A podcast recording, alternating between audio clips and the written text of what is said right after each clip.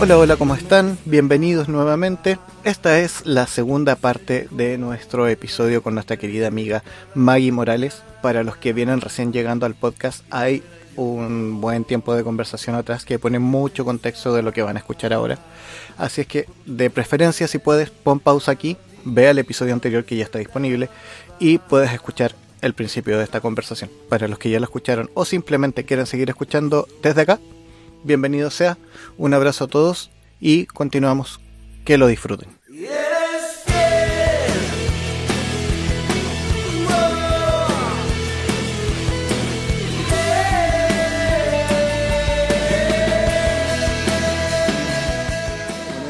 Indefensión donde decimos eh, esto está pasando, no sé cómo, no sé qué hacer, no sé cómo afrontarlo, prefiero cerrar los ojos y esperar a que pase.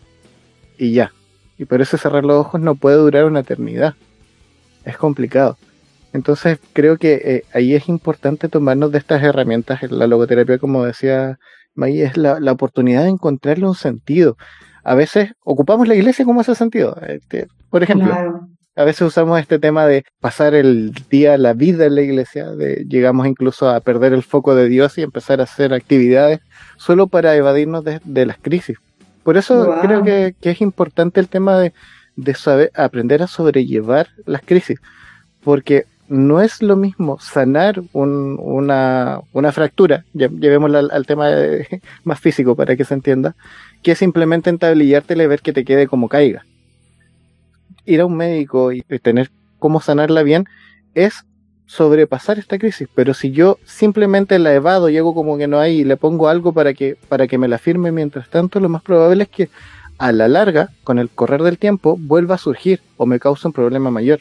Y a veces nosotros entramos en, este, en esta idea de la religiosidad, en esta idea de, de el utilitarismo en la iglesia, de cambiar, qué sé yo, a mi pareja por mi perro, para evadir los problemas que tengo con mi pareja o por mis hijos, que eso es súper común, y de esa forma eh, perdemos el foco.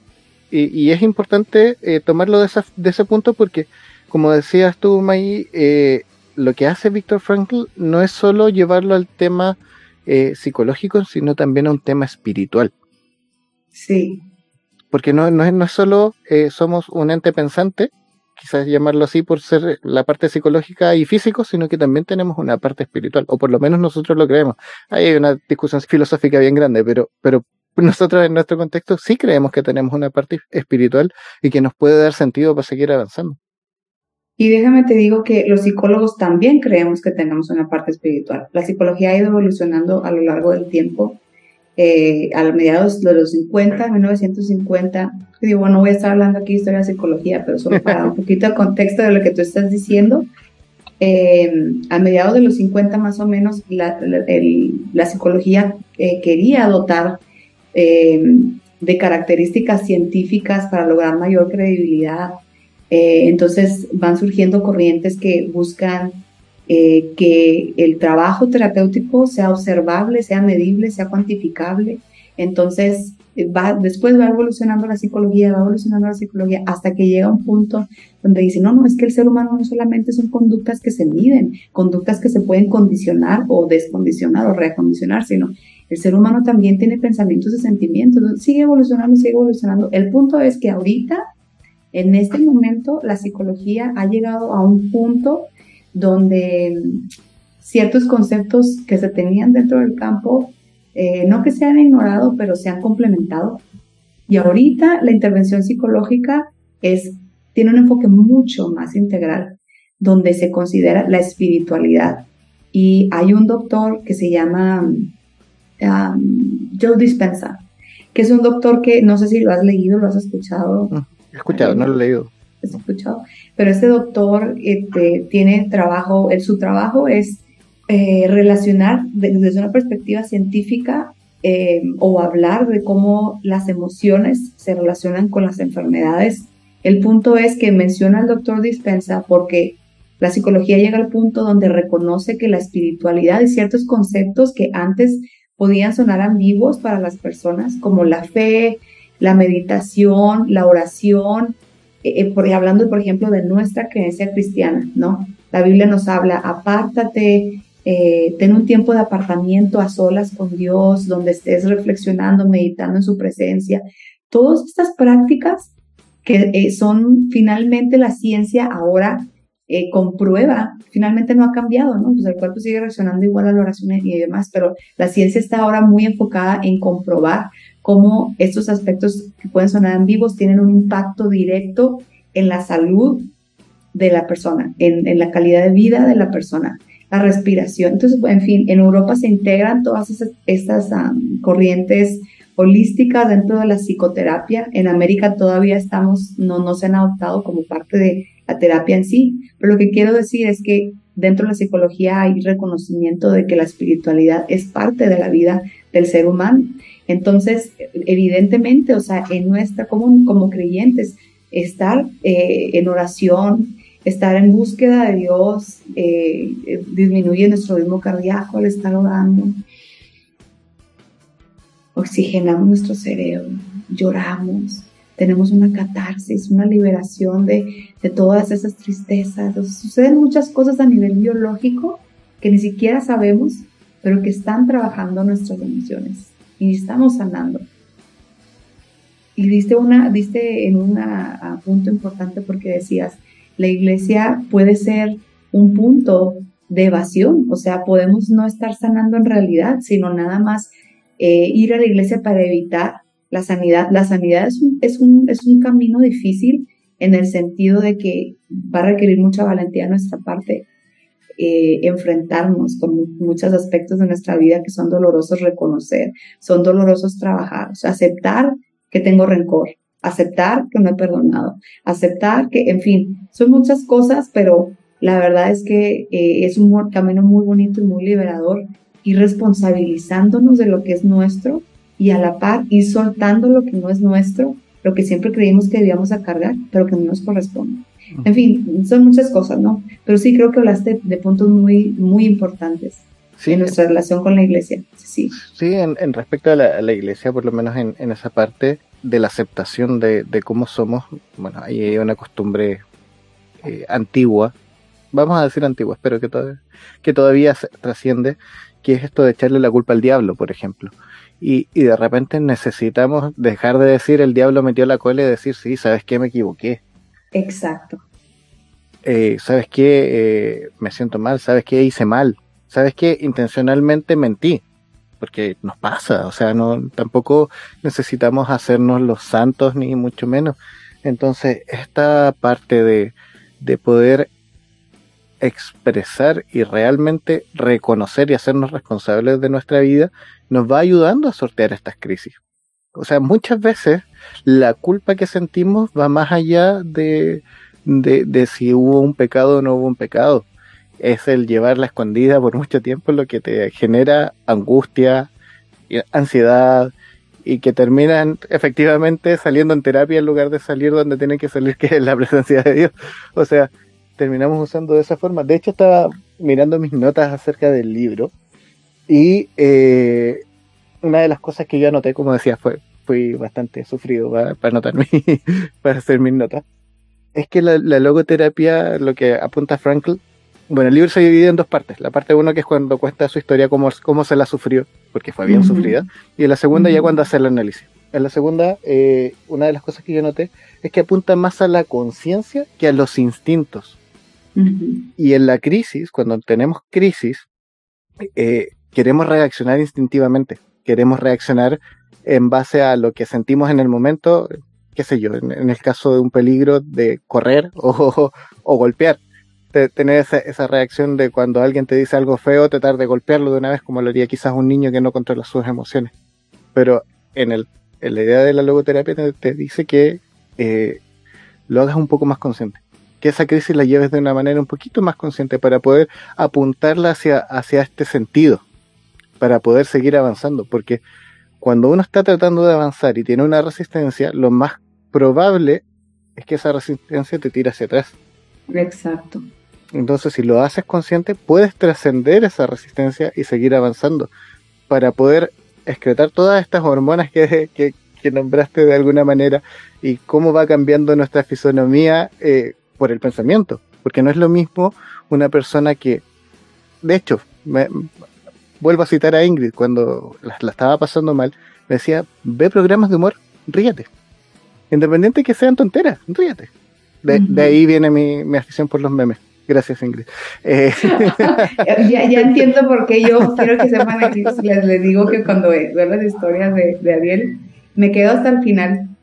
Absolutamente todos los memes que sube, estoy risa, risa, risa. A veces le mando carita que se ríe y luego siguiente meme, carita que se ríe. Y luego, no, no puedo con esto, me hiciste el día. O sea, y quiero que sepas que eres un factor que, que a, través de tus memes y todo eso nos haces a muchos reír, pasar un momento bonito, así como, ay, qué padre, todo eso me dio mucha risa, ¿no? de hecho, esa es la idea, por eso, por eso lo tomaba, porque, a ver, yo puedo reírme inconscientemente y puedo estar triste inconscientemente pero no es lo mismo hacerme consciente de lo que estoy, de lo que estoy haciendo, lo mismo que tú decías en la, meditación, en la oración, hacer catarsis en la oración es eso, cuando yo converso con Dios. A mí me pasaba, yo salía a caminar horas, literalmente horas, conversando con Dios, tratando, soltando todo lo que tenía aferrado aquí en el pecho que me daba angustia, porque tenía crisis de angustia donde lloraba a mares. Y lograba hacer catarsis porque lograba sacarlo. Era como destapar una olla de presión. Y en una oración larguísima, terminé haciendo un podcast que se llamaba Caminando Ando, porque caminaba muchísimo.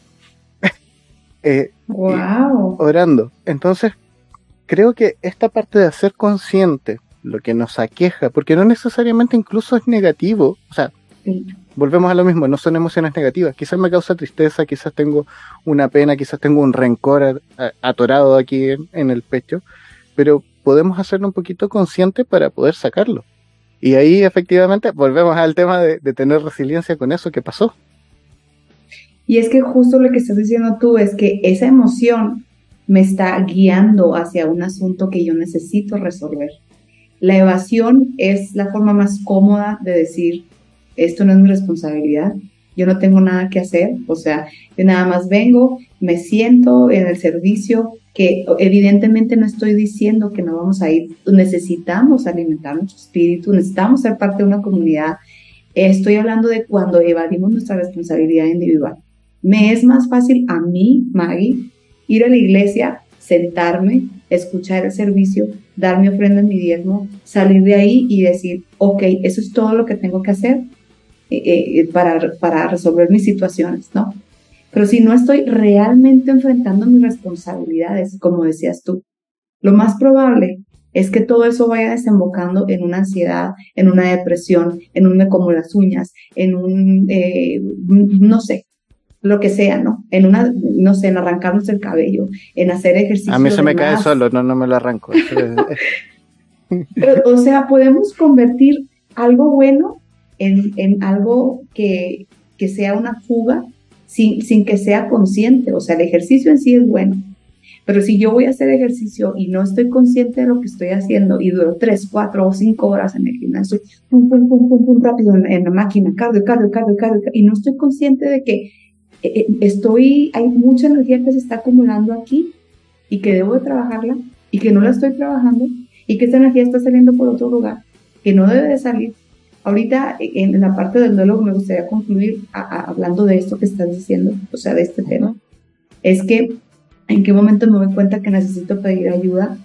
Eh, en el momento en el que estoy canalizando mis procesos internos de una manera no saludable, que estoy compensando no saludable, estoy teniendo conductas de riesgo, estoy manejando muy rápido y estoy arriesgando mi vida, estoy, eh, no sé, utilizando eh, alcohol en demasía, estoy acudiendo a drogas, estoy poniendo mi vida en riesgo haciendo, por ejemplo, vigorexia, demasiado ejercicio, lo que sea que pueda hacer que represente un riesgo para mi vida.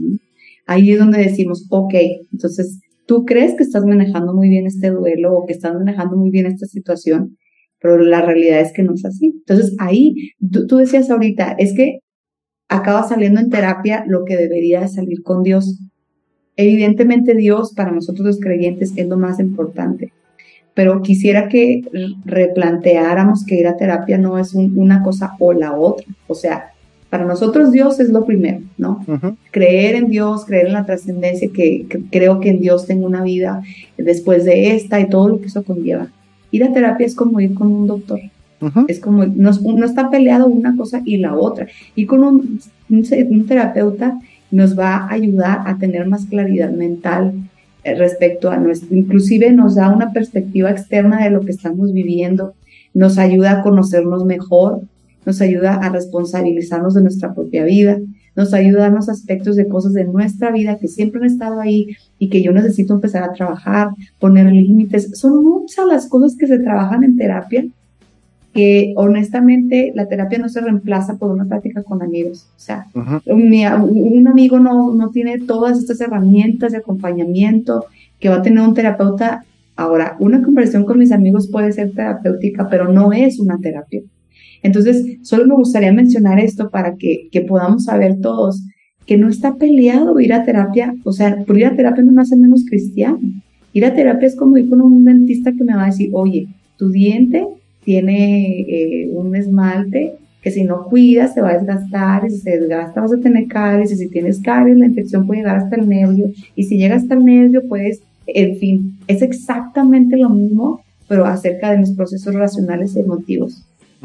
Sí, no, aclarar que no, no, no los ponía en contraparte. Lo que me refería es que de repente vamos a la iglesia con temas así, bueno, volvemos al tema de la empatía, pero vamos a decir temas que son mínimos y los terminamos llevando así como una tremenda crisis porque los guardamos por mucho tiempo y esto es como un globito que se va inflando. O sea, mientras más tiempo lo llevamos, y claro, hay cosas que de repente sentimos culpa, y, ahí quizás hay un mea culpa dentro de nosotros como cristianos, sentimos culpas muy grandes por cosas que tienen que ver con el, con nuestra cultura cristiana, con nuestra cultura evangélica, que nos impulsa mucho la culpa y que nos llevan a, a, a sentir culpa de repente por cosas, no quiero decir tontas, pero sí, creo que no hay otra palabra, por cosas tontas incluso. O sea, hay cosas que, que sí debiésemos eh, tomar un poco más a la ligera y las tomamos muy a pecho. Qué sé yo, podemos hablar, por ejemplo, de que en las doctrinas cristianas es mucho más oscuro, más negro un pecado sexual que un pecado, qué sé yo, un, estafador. Y, hay jóvenes o adolescentes que están en pleno auge sexual y se sienten tremendamente culpables porque se tomaron muy a pecho el de no mirar a, la, a la mujer del otro. Entonces hay cosas que de repente podríamos gestionar un poquito mejor. A eso quería llegar. La terapia claramente es una herramienta que no podemos y no debemos dejar de lado. De hecho, creo que no conozco a ninguna persona que no necesite terapia en la vida. todos tenemos nuestros traumas. Todos, todos, todos, todos, todos, No, hay nadie que, no, que esté libre de, de, esa, de esa situación. Y eh, retomando mis notas, otro de los puntos importantes de la crisis, creo que no, va a salir bien largo el episodio, pero ya vamos, a, vamos tomando puntos interesantes. Una de las cosas importantes de la crisis es que nos impulsa es, algo que, que también lo, lo, explica Víctor Frankl en, en, el libro y que nos lleva a tomar decisiones.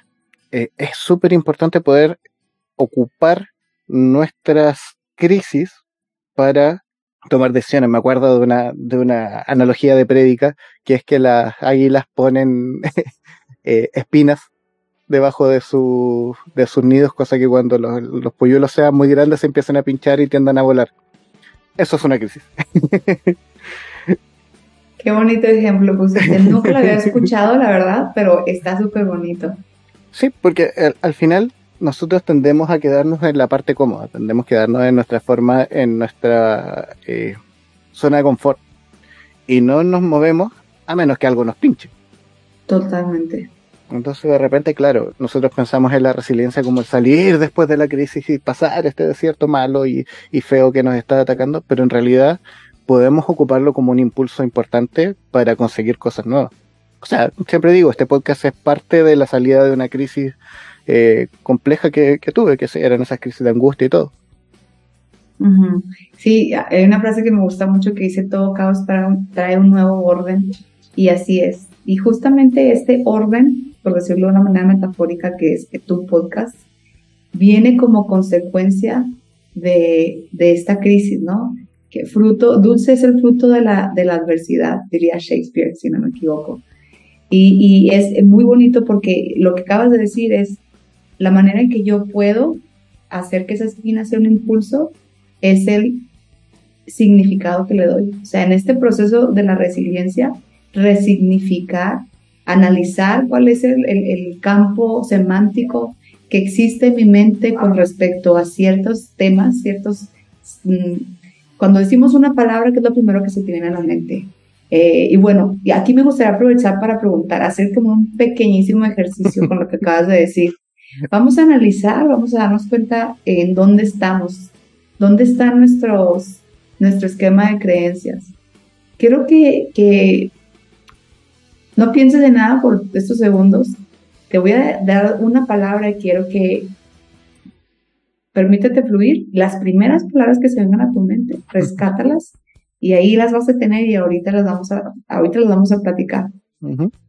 Pero si yo te digo en, en, este momento, ¿qué es lo primero que se te viene a la mente con la palabra crisis?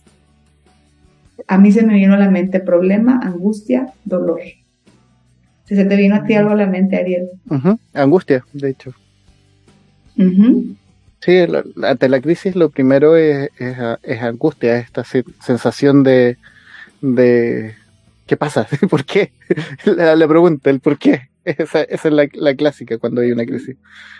Claro. Y después de que tenemos, ya, ya supimos qué es, cuál es como nuestra primera respuesta ante esta palabra, las ponemos sobre la mesa y empezamos a tener un proceso de introspección. ¿Qué significa la angustia para mí? La angustia para mí puede significar algo muy distinto de lo que la palabra angustia significa para Ariel o para cada uno. Entonces, así empezamos a llevar a un proceso de introspección eh, eh, entrando profundo a mis significados. Ahora, cuando yo empiezo a explorar en mis significados, los pongo de nuevo sobre la mesa y entonces ahí puedo empezar a resignificar de una manera que sea más em, funcional para mí, de una manera que sea que me, me, impulse, me ayude. Si yo veo el problema como es como el medio, medio lleno, medio vacío, si veo una situación como un problema, como una adversidad, como... Entonces lo más probable es que yo no me sienta con las, con, como muy en el inconsciente o muy dentro de mí, no me sienta con las herramientas eh, suficientes. Pero si veo una adversidad como una oportunidad, lo más probable es que esto me habla de una autoestima y de un autoconcepto donde yo me siento con las herramientas suficientes e inclusive veo esta adversidad como un, un espacio para desarrollar nuevas eh, herramientas, nuevas, sí, para ensanchar mis hombros. En el emprendimiento se habla mucho de esto, por ejemplo. Si tú vas a pláticas de emprendimiento, la gente está hablando de que es que esta caída de tu negocio es justamente, no es una derrota, o sea, es un proceso de aprendizaje donde tu siguiente negocio, tu siguiente emprendimiento va a partir de todos estos conocimientos que adquiriste a través de esta, esta empresa que quebró. Entonces, lo que quiero decir con esto es, cuando resignificamos, nos damos cuenta de que no podemos cambiar lo que pasa, pero sí podemos cambiar la manera en que nosotros lo enfrentamos. Y ahí está la clave. Mira, ahí habíamos comentado antes que, había un punto importante que no quería que se me escapara y justamente llegaste ahí sin, sin haberlo pauteado. que cuando estaba en, la etapa del, comentando las etapas del duelo, comentaste que en la ira había una forma de eh, tratar de buscar el porqué.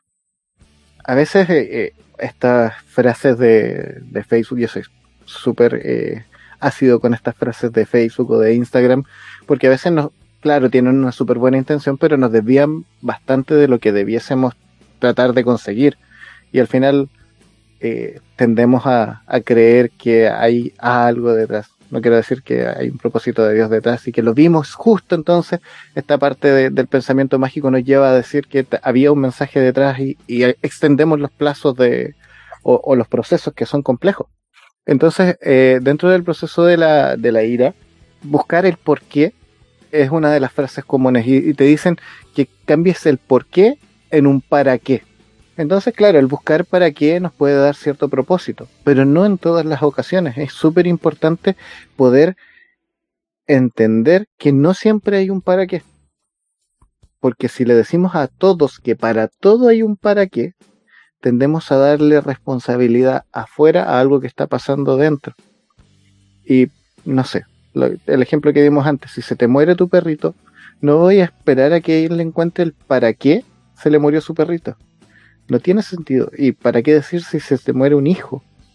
Creo que lo lo importante y, le daría una pequeña vuelta a esas preguntas que son súper comunes y mucha gente las usa porque son, insisto, bien intencionadas, pero quizás no son las más correctas. Y ahí le echan la culpa a Dios. ¿Para qué Dios dejó que se muriera tu hijo? Claro, para que vinieras a la iglesia. Creo que es un, proselitismo bastante duro y, y, y, diría está malo, son malintencionados. Pero creo que podríamos cambiar esas dos preguntas, el por qué o el para qué, por un cómo te hace sentir. O qué vamos a hacer con esto que te hace sentir. Creo que tiene una salida mucho más limpia detrás que en el tratar de buscarle en el para qué. Qué bonito lo que acabas de decir, porque eso que dices nos lleva a reconocer, mm, creo que nos lleva como en humildad a reconocer que no tenemos el control de todo lo que sucede y nunca lo vamos a tener, por más que queramos, que somos personas vulnerables, que necesitan de otros, que necesitan de Dios. Cuando empezamos a soltar ese deseo de tener el control de todo y de entenderlo todo, porque nunca lo vamos a entender todo, nunca vamos a tener control de todo.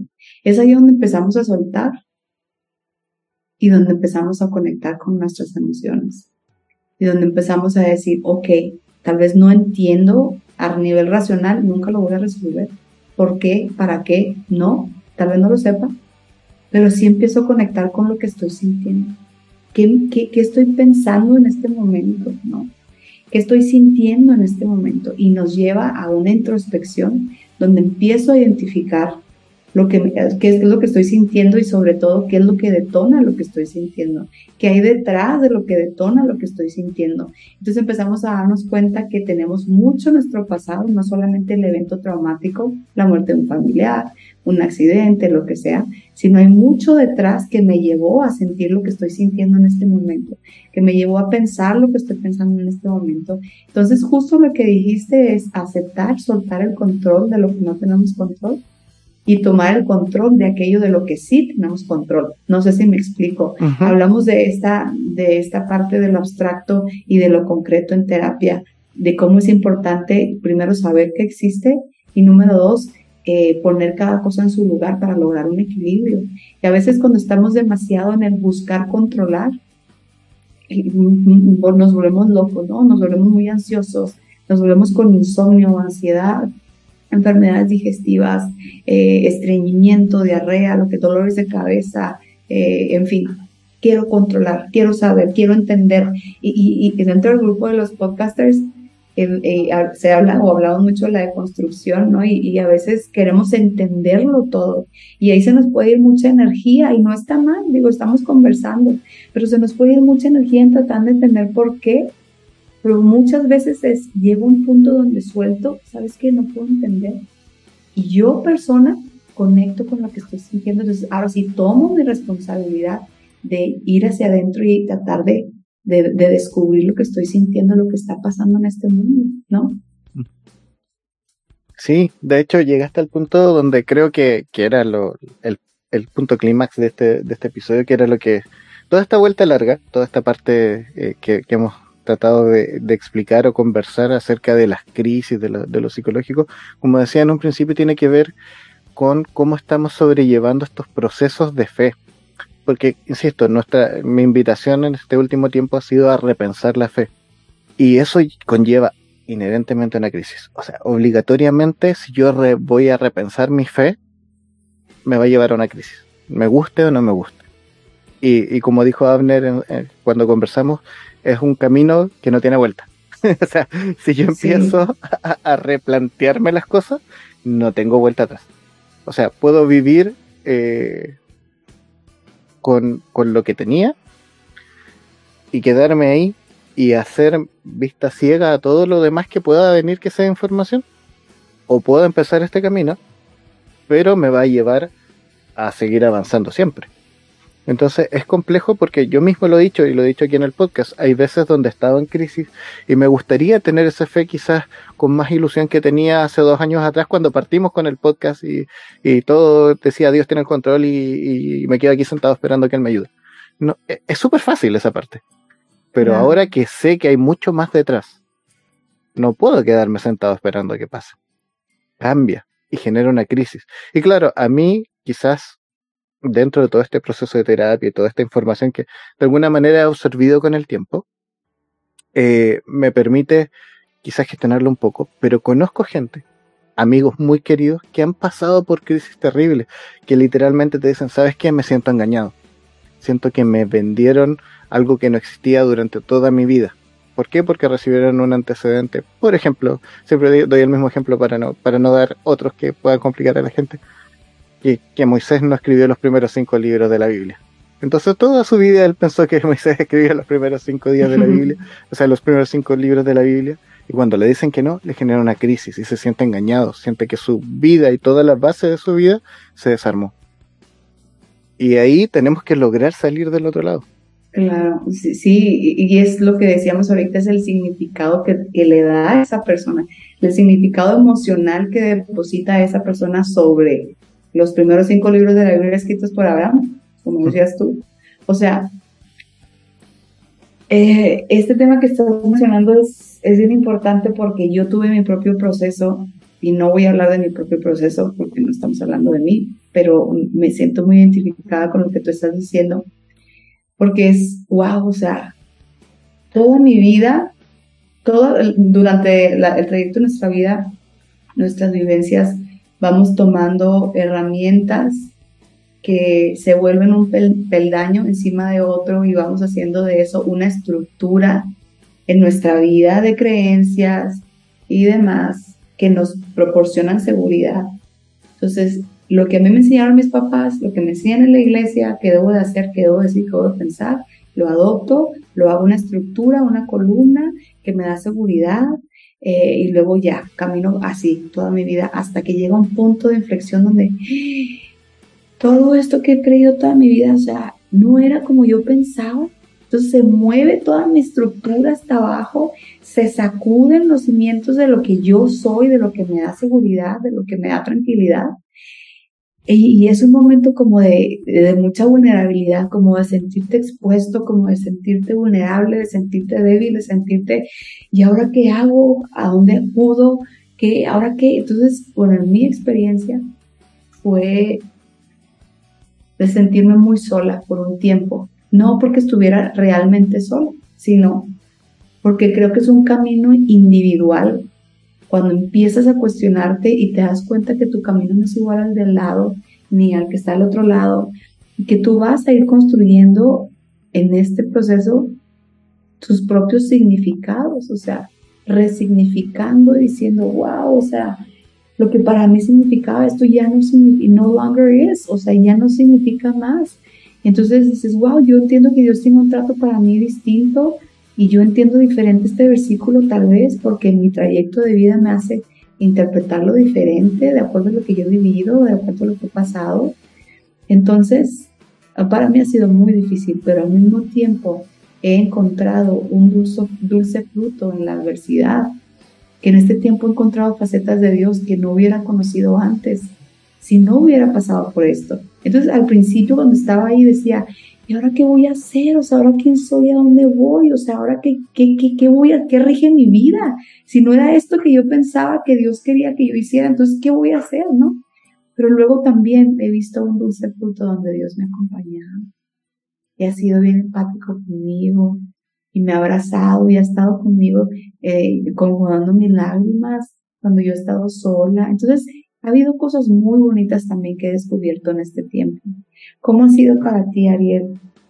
Uy, para mí ha sido complejo porque ha sido un más que un caminar, un correr.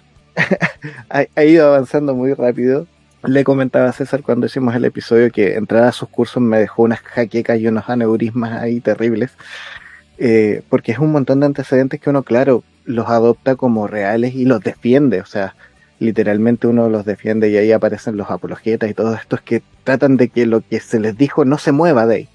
Y claro, quebrar esos paradigmas te genera incluso angustia. O sea, eh, en algún momento yo cuando empecé a replantearme mi fe y, empecé a replantear cómo veía a Dios, fue complejo porque dejé de ver, por ejemplo, eh, que es entrar a temas teológicos más complejos, pero esta es mi percepción personal. Eh, un Dios no tan utilitarista primeramente y un Dios que no eh, interviene tanto. como nosotros solemos decir.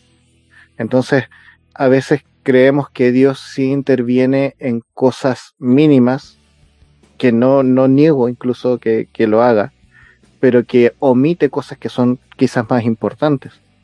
Entonces, de repente fue como lo que tenía confianza por mucho tiempo de que Dios se iba a encargar, lo tuve que tomar en mi mano y decir yo me hago responsable. Y no es quitarle la, la, fe a Dios, sino que decir, ok, vamos juntos.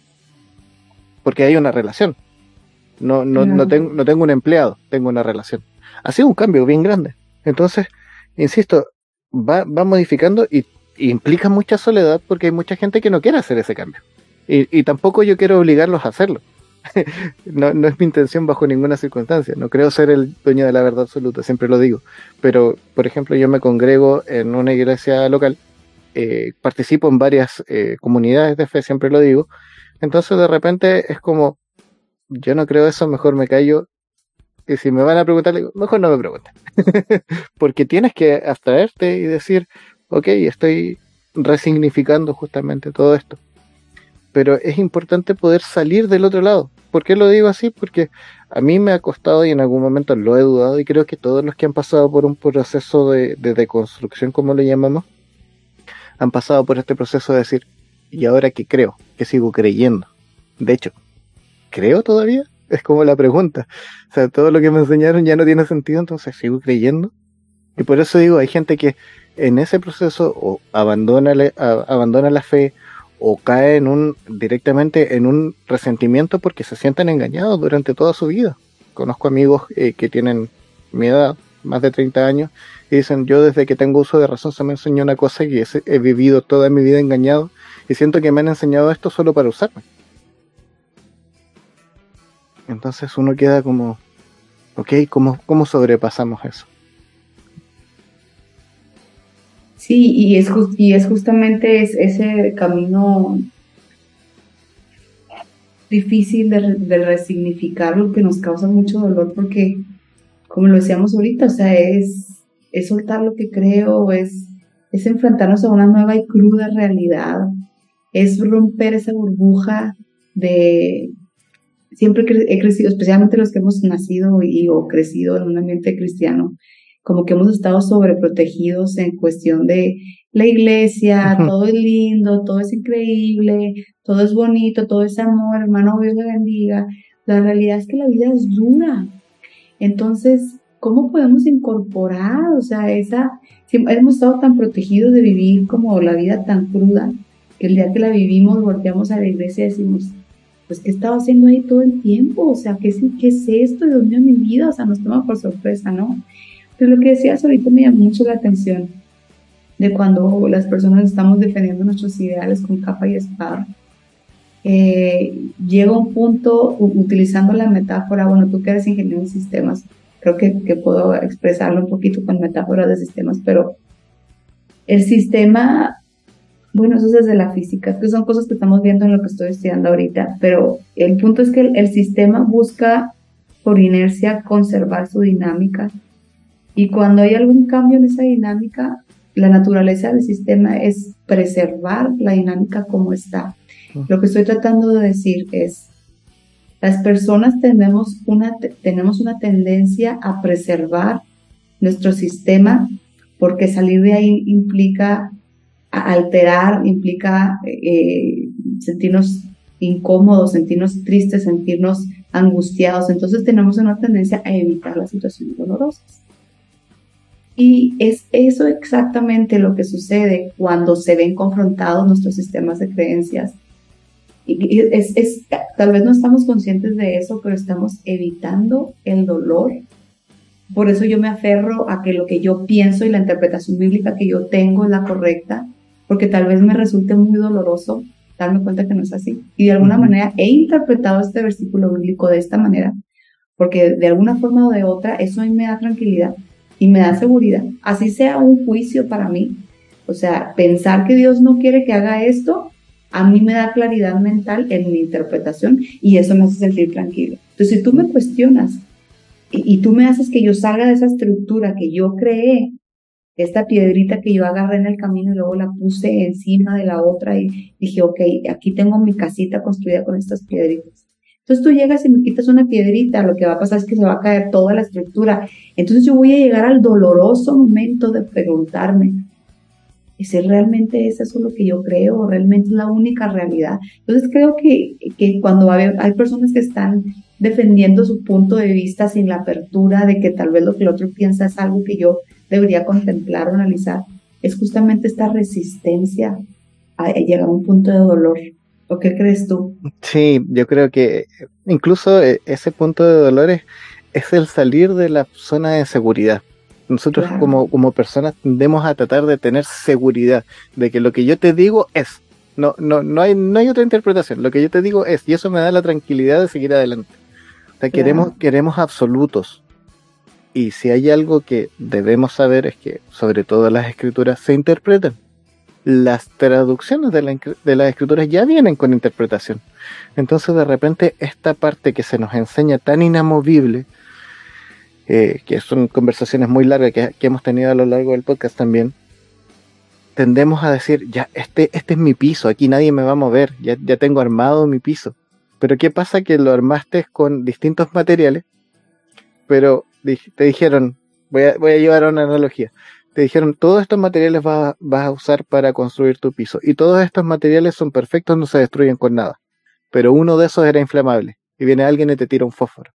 Uf, qué ejemplo acá Sí, eso nos pasa. Eso nos pasa. Entonces, claro, nosotros creímos en la seguridad de que la interpretación que se nos enseñó es perfecta, y es inamovible, pero alguien tenía un fósforo, que es una pregunta incómoda. que es la, típica pregunta incómoda. Y aunque uno la quiera omitir en el momento que haces la pregunta incómoda, te va a quedar dando vueltas y ya no hay, no hay vuelta atrás. Eso pasa. O destruyes al que te hizo la pregunta, o te la tienes que cuestionar. Son las dos opciones, y de ahí viene esta crisis compleja. Y incluso cuando, como te digo, cuando te tiran ese fósforo y ahí vienen esas partes donde hay personas que te dicen, no, es que al, a los hijos hay que enseñarles con vara, porque eso dice la Biblia, y los golpearon y los maltrataron toda su vida. Y ellos lo aceptaron porque la Biblia lo decía. Y hoy día viene alguien y le dice, no, pero la Biblia no se refería a eso. Y es el fósforo que termina haciendo explotar todo y te dicen, yo, he vivido engañado y maltratado gracias a esto. Vamos a salir del otro lado. Eh, no, uf, es que es un, es un choque, es un golpe, una bofetada en la cara, como decir, deja tú eso, es como, ok, me pasó esto, ¿no? Soporté esto, esto, esto. ¿Qué pasó cuando dices, decidí, dejé a esa pareja, dejé a esa oportunidad, dejé, etcétera, etcétera, por pensar que eso es lo que Dios quería para mí, me perdí, entre comillas, no están viéndolo en el episodio, pero estoy haciendo un quote unquote, me perdí de tantas cosas por haber interpretado un versículo y con todo mi corazón yo dije, Señor, voy a hacer esto por ti porque te amo, voy a soltar ese sacrificio. Y luego dices, wow, entonces fue en vano todo lo que hice. Y entras en un shock, ¿no? Y, y hablando desde la resiliencia, lo que decías tú ahorita, ese, esa, esa capacidad de adaptación y esa apertura es justamente lo que nos hace trascender nuestras propias limitaciones y enfrentar las situaciones de una manera diferente, desde otro ángulo. Porque una cosa es cuando ah, una persona llega y me cuestiona, ok, un cuestionamiento como que yo tengo todavía más la chance de decir, lo tomo, no lo tomo, o qué, ¿no? Y de todas maneras es un momento donde, donde estoy en la situación de enfrentarlo o no, pero finalmente es una situación de caos, porque ¡pum! es el fósforo. Pero cuando, igualmente cuando pasan situaciones sobre las cuales no tengo la capacidad de decidir si lo tomo o no lo tomo como un accidente o demás, la apertura a reconocer que no tengo el control de todo, es justamente ahí es donde está la resiliencia. En esa humildad yo creo que podemos encontrar tranquilidad y paz en la humildad de saber, esa apertura justo que es clave, creo que es clave, la humildad de reconocer que no lo voy a saber todo y que, y que, y que siempre van a haber cosas nuevas para aprender. Eso es lo que me permite no aferrarme a mis ideas y fluir. Fluir. Yo sé que se escucha como muy... Hippie. No, muy, ajá, muy New Age, ¿no? Muy nueva era. Y tal vez se escucha así, pero lo que quiero decir es esa capacidad de adaptación, ese no aferrarme y no agarrarme con uñas y dientes, es lo que me permite soltar el control, ¿no? Y fluir con lo que va pasando y demás. Eh, entonces creo que es clave. Sí, de hecho, me, por lo que partiste me, me hace memoria. Estaba conversando hace unos días, yo creo que tres, tres o cuatro días con una amiga que me decía, yo dejé el amor de mi vida porque me dijeron que, que estaba mal por un versículo. Y dice, y me arrepiento, o sea, no, y fue como, oh, ya, vamos a conversar entonces, porque de verdad hay, hay culpa detrás de eso. Y quizás, eh, y uno dice, no, claro, pero era una pareja y qué sé yo, pero esta persona puede, en su momento, estoy imaginando, esta parte no me la contó, pero puede haber visto, por ejemplo, el matrimonio de esa persona que de verdad amaba en Facebook y, y generar una culpa y un dolor inmenso por seguir la idea de otro. Wow. Son, temas, son temas súper complejos.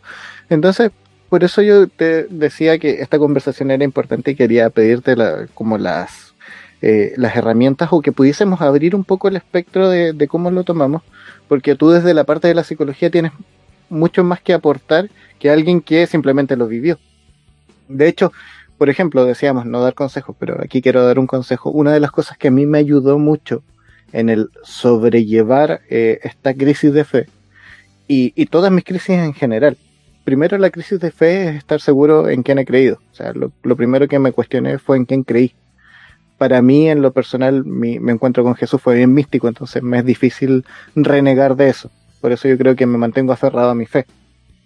Pero la segunda parte eh, de eso es apuntar todo lo que haga, todo lo que salga del otro lado con esta resiliencia hacia los otros no encerrarme hacia el yo, que de hecho es uno de los principios que levanta Víctor Franklin en esta segunda parte del libro.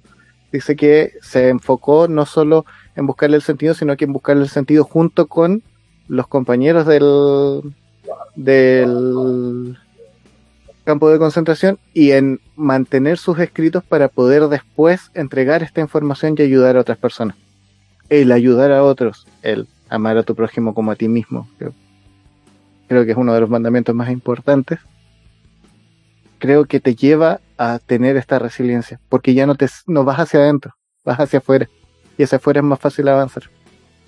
Sí, sí, sí, sí, definitivamente es, es el equilibrio de ir hacia adentro y ir hacia afuera, ir hacia adentro en la introspección, en, en la meditación, en el, todo lo que decíamos ahorita, el autoconocimiento, pero el ir hacia afuera es la horizontalidad, si es que existe esa palabra, de, de, reconocer que, que, las demás personas son igualmente importantes, esa humildad de decir lo que la otra persona está sintiendo, está pasando, eh, eh, es igualmente importante que yo, eh, juntos, unos tienen unas herramientas, otros tienen otros, entonces ahí es donde se enriquece nuestra, nuestra vida cuando, cuando reconocemos que los demás son tan importantes como nosotros y que estamos aquí con un propósito en la vida. De hecho, Frank dice, eh, eh, todo lo que he vivido, todo lo que, lo que he pasado, en mi propósito de vida es podérselos compartir a todos ustedes y es lo que le hacía guardar sus, sus escritos, o sea, poder desarrollar algo a futuro que pueda ayudar a la humanidad. Entonces su nivel de conciencia era mind blowing, o sea, él estaba ahí en el campo y todo, y a pesar de todo, él estaba escribiendo, él estaba observando, estaba observándose a sí mismo, y él habla de cómo se sentía él. Veo que ahora me siento así, pero también está observando lo que pasa alrededor, y nunca dejó de contemplar esa horizontalidad, el contemplar a los demás en su vida. insisto, si pueden, lean ese libro, van a encontrar muchos detalles que nos hemos saltado y que son súper importantes, de cómo ver cómo las personas ante la crisis se vuelven más hacia, hacia el yo y les da lo mismo el resto, pierden la empatía, etcétera. Son cosas que de repente uno las lee ahí y hacen clic y nos ayudan también a sanar. Por eso, por eso viene la recomendación.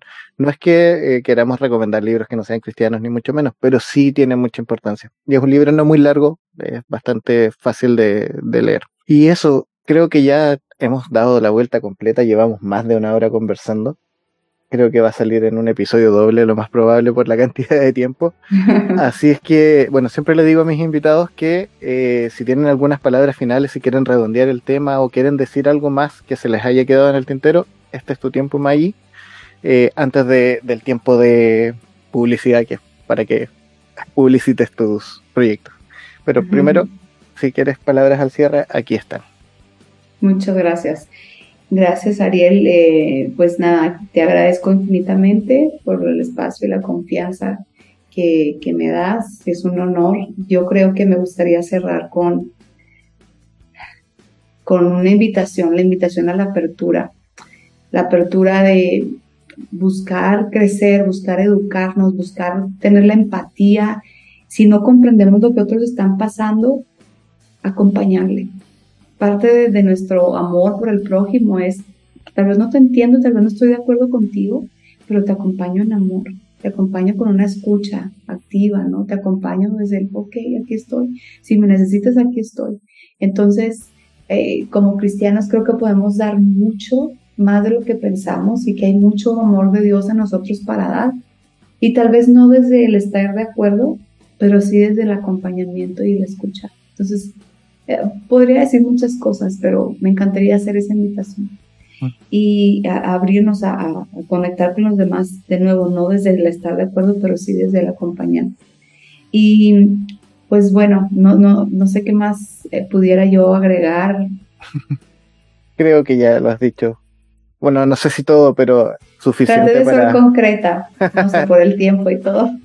suficiente para poder darle una vuelta y si, si alguien tiene consultas o quiere proponer algo, bueno, ahí están abiertas las redes. Maggie, para que la gente vaya a tus proyectos, porfa, tu, tu podcast, tu, bueno, tienes tu página ahí en, en Instagram donde haces live también. Hay, hay harto que donde puedan encontrarte, así que promocionenlos ahora para que la gente vaya detrás de, de esa información. Gracias, gracias por el espacio. Sí, claro que sí. Eh, mis redes sociales en Instagram estoy como SIC, que es P-S-I-C, punto, Maggie Morales, M-A-G-G-I-E, M-O-R-A-L-E-S, SIC.Maggie Morales en Instagram y en Facebook.